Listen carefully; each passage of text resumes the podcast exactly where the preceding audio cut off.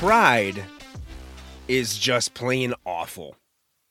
It really is. Pride is just plain awful. This is Dan with Holy Spirit Soapbox, and today, as you can tell, we're going to be talking about pride. Now, depending on the translation, pride is mentioned or talked about between 50 and 150 times in the Bible. That's a lot. And most of which, if not all, are negatively referring to pride within man. That is crazy. I think it's the word itself is like 54 times. But then all these other definitions or descriptions tying into pride is like over 150 times. That's insane. I'm going to start with Matthew 23 12. Okay, Matthew chapter 23, verse 12 says this For those who exalt themselves will be humbled, and those who humble themselves will be exalted. Now, it does not say the word pride, but you can tell what it's talking about here. It's talking about pride. This is Jesus speaking to the disciples about those who were calling themselves righteous and all knowing and everything. They are the leaders. We are your religious leaders. And they were doing things for man and, and for the applause of man, not the applause of God or not for the love of God. Jesus tended to be aiming these lessons and parables at the Pharisees and the Sadducees and those other scribes and religious leaders. But these are all the things we need to remember and test ourselves with. This line itself those who exalt themselves will be humbled, and those who humble themselves will be exalted.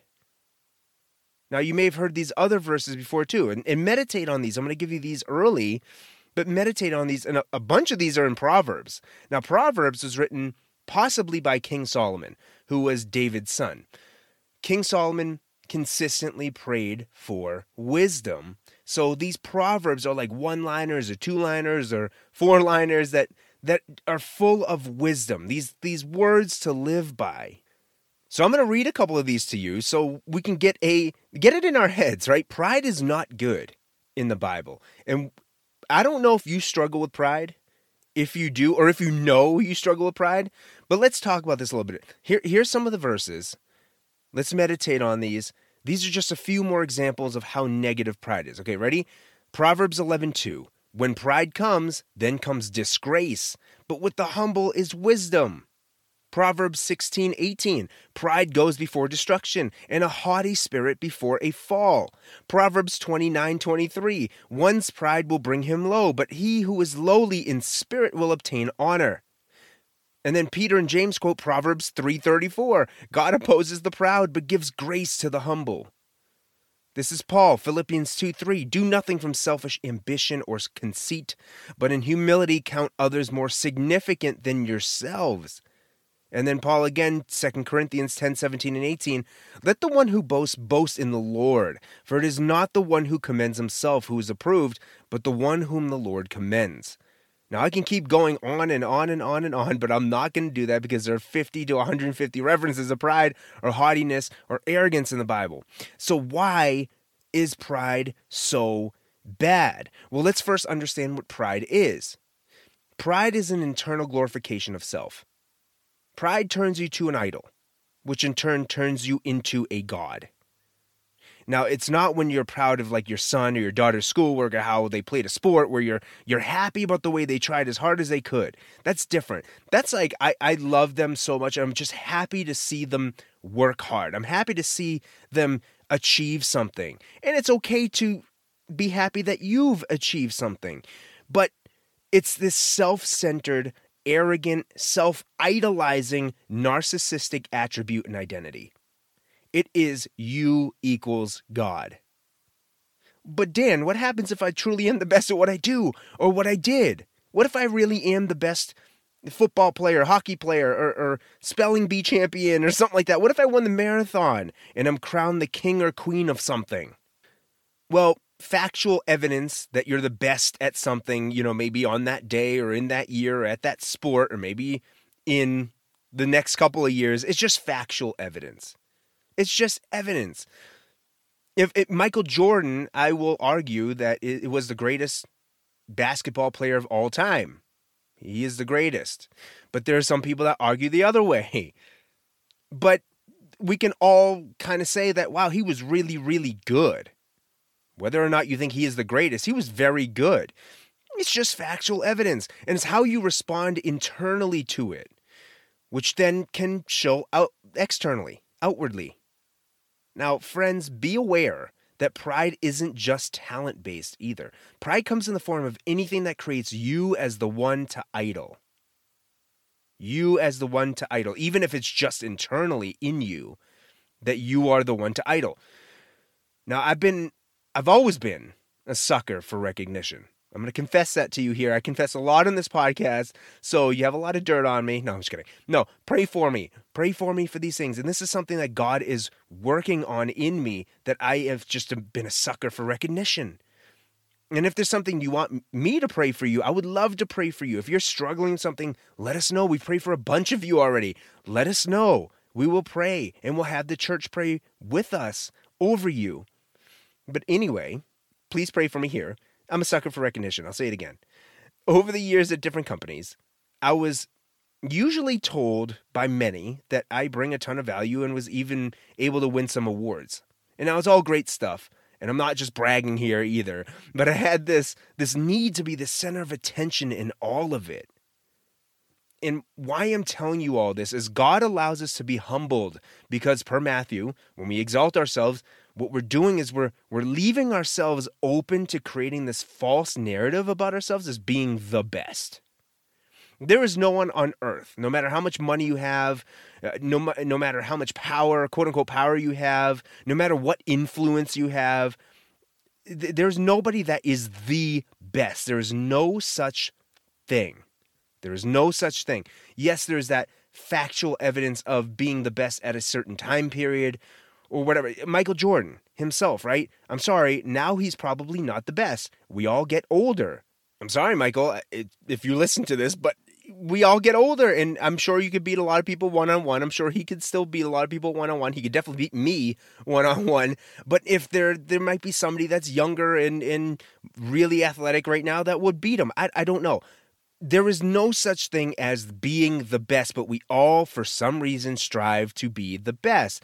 It's okay to have goals, but when we start putting that as our identity, we know that's the issue. The problem with thinking that we're the best is that is exactly what the devil thought. Now, I don't want you to pinpoint and just pick one thing that you're best at. Just bringing, elevating yourself and bringing yourself to be the best in your mind. Just always, I'm always the best. I'm up here.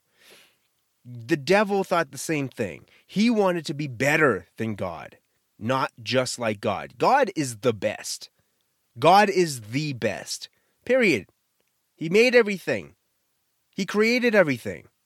He can even humble himself, which he did in the form of flesh in Jesus Christ, but he is the best at everything because he created everything. Now, going back, when I was working at these companies, I pictured myself as one worthy of praise and recognition. But I don't know about you all. It's weird. It seems like now recognition, which in itself is not an issue per se, but it, it, tends to come when I least expect it or think I deserve it. It's so odd. Here's a story. Ready? I remember this was like decades ago, and this was before I was a Christ follower. I felt like I totally deserved some sort of recognition for basically creating a whole department and getting it to run smoothly. I thought I was the best. I created this department. This is me. I did awesome. I'm so cool. Look at me. I wanted to be in the limelight and and to be in front of this crowd getting this applause and this award and making jokes and doing these cool things. And and just over time I, I kind of just let it go and I set up some courses for me to take to better my career. I just kind of forgot about it. I was just riding the wave, rolling the, rolling with the punches, right? And just so happens the one day I was out of the office at this course, I get a text from a friend at work asking where I was, and I was like, "Well, I'm at a course. Why?" And they said, "Hey, you're getting recognized by someone." And usually the person that gets this reward goes up in front of the room, gets an applause, and says a short speech. What are the odds that I would be out that one day when I've been dreaming of that day to be exalted? How weird. And now over time, this kept happening where I'd feel the false need for recognition and a little bit of extra pride to be called up on stage or something and to, to accept an award in front of people and almost feel like a celebrity. And guess what? It happened again.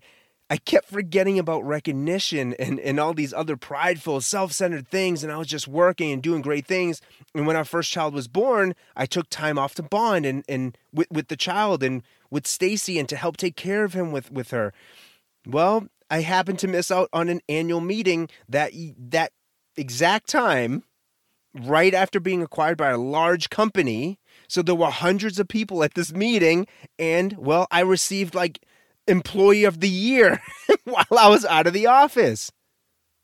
Crazy. How weird. Same situation. I would have been able to go up in front of a larger crowd now and accept this award. Gosh, I feel like I should take more time off at work, right? Maybe maybe that's it, isn't it? No. No, but seriously, this is all funny in hindsight. And it's so funny that, that God allowed that to happen. Now I'm not saying that recognition is bad. I'm not saying that getting recognized for the work you do at work or whatever you do is is is totally not inherently bad. It's the continuous striving for recognition of man for selfish gain or self-idolization that's where we start to run into trouble. It's it's that want for people and eyes to be on Y O U, all on you. You want the idolization. You want to be the best of the best. Now let's say you don't even like the limelight. Let's let's just say you don't even like being front and center in, in front of crowds and like getting this award and stuff. Pride also is where you are never satisfied. Pride is also where you're never satisfied. Why? Because you always deserve better. Well, you believe you always deserve better. You're way up here. Okay, you can't see my hand, but I have it way up as high as I can reach it where I am. You're way up here, okay, and nothing in the world can satisfy you. Your spouse isn't enough, no matter what they do for you. Your house isn't nice or big enough. Your car isn't fast or luxurious enough. Your kids need to do better and be better. Mm, your salary's never enough. Your clothes have to look and feel this certain way and have this certain logo. The list goes on and on. Pride isn't just a want for fame, it's a want for self. It's a want for self idolization. It's believing, firmly believing that you are the best and you deserve the world. You deserve everything. But biblically, biblically, we deserve nothing. We really deserve nothing. We are sinners. We are sinners. But that's why we need a Savior. We are sinners because we orient ourselves away from God and we become God in our own minds, in our own hearts. That is a really, really bad place to be. Now, do I still sometimes struggle with this now? Yes, I still do. God is still working on this in me. And I'll say it took years of humbling situations that led me to not feel this way as much and in, in less severe ways. But this is all part of growth and, and setting us apart to be glorified through sanctification. He can't work if I increase myself. Those Pharisees, Sadducees, religious leaders, and others and scribes that were constantly seeking self or money or power, which all leads back back to self. They all those things, money, greed, they all lead back to self-idolization that we deserve that. They had no urge to accept Christ as Lord, which in turn would allow the Holy Spirit to work in them to do great things for God and not for self. But they had no urge to accept Christ as Lord. If they did, they'd be able to do great things for God. They would be doing great things. They wouldn't be pretending to do great things. They wouldn't be lying to themselves and other people's people to say that they were doing the best. They are the religious we are your religious leaders. Do as we do or else. No, the Holy Spirit would have been working in them and through them as well. Now, going back to that Matthew verse I mentioned at the beginning of this episode, that those who exalt themselves will be humbled, and those who humble themselves will be exalted. Now, this means many different things, several different things, right? If you're humbled, if you are humble, you'll be exalted. What does that mean? Well, that means you'll be able to accept Jesus Christ as your Lord and Savior, and then you will be making it into heaven and you will be exalted because you will be one that has achieved so much, allowing the Holy Spirit to work through you. That's one aspect that you can think of. That's one thing. The other aspect here is those that exalt themselves will be humbled. This means a couple things. This might mean that God will allow things to happen so that you are humbled while you're here on earth. The other aspect is that if you exalt yourself so high to the point that you want to be the best or you believe that you are the best because you never will be the best, we know this now, you will never be the top. You will never be God. You can't. It's impossible. You cannot be God. So, that in mind, the result of us thinking that way will lead us to depression, will lead us to these awful feelings and thoughts in our heads because, wow, I will never be where I want to be. I never I will never be God. I will never be totally exalted. And that humbles us. That is a way of humility. To when we start recognizing that we cannot be God, we should not be God, we should not be idolized like God, we should not be worshiped like God, that's a humbling thing. So, folks, I hope and pray this is bless you today. I, I pray that if you do suffer from pride, we all do a little bit. We really do a little bit. There's this weird thing in our hearts that guides us to want to exalt ourselves and be idolized and be worshiped. But, folks, you don't have to do that. Don't put that burden on yourself. It's not worth it. It's not worth it to try to achieve God status. It's not worth it because God is God and He loves you. And He came down in the flesh. He humbled Himself to exalt all of us if you just humble yourself and follow Christ and love Him and love others. Now, I have a few questions for you to close us out here. Three questions. First is How has your definition or idea of pride changed after this episode? Remember, we talked about this being proud of people to be happy for them and excited for them and even excited for your own achievements is not a bad thing. It's exalting yourself that into that worshiping idol or that idol that should be worshiped. That is the problem. So how has your definition of pride changed after this episode? Number 2, how has pride affected you in your life? Whether it has was you being prideful or someone else? How has pride affected you in your life? And then finally, what are some ways you can utilize the recognition of those gifts or talents that you've received from God, from the Spirit, to glorify God instead of self? Thank you all for joining in today. I want to pray over you and close this out here. If you could take your prayer posture, if it's safe to do so, let's do so and talk to God. Our Father in heaven, holy are you we should be idolizing you. We should be worshiping you. We should be glorifying you. God, you've given us all the things that we need to live in this life, including gifts and talents that we know we want to use for you.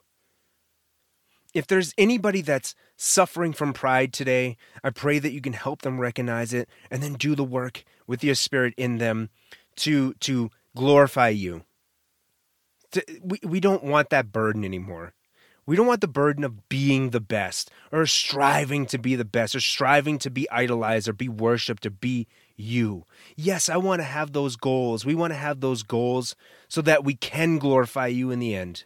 If we strive to be the best at a sport or something like that, where we can glorify you in the end and give you all the praise because you deserve it, not us.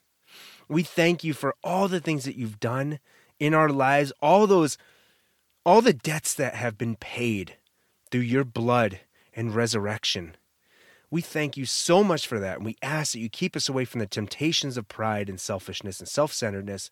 In Jesus' name, amen.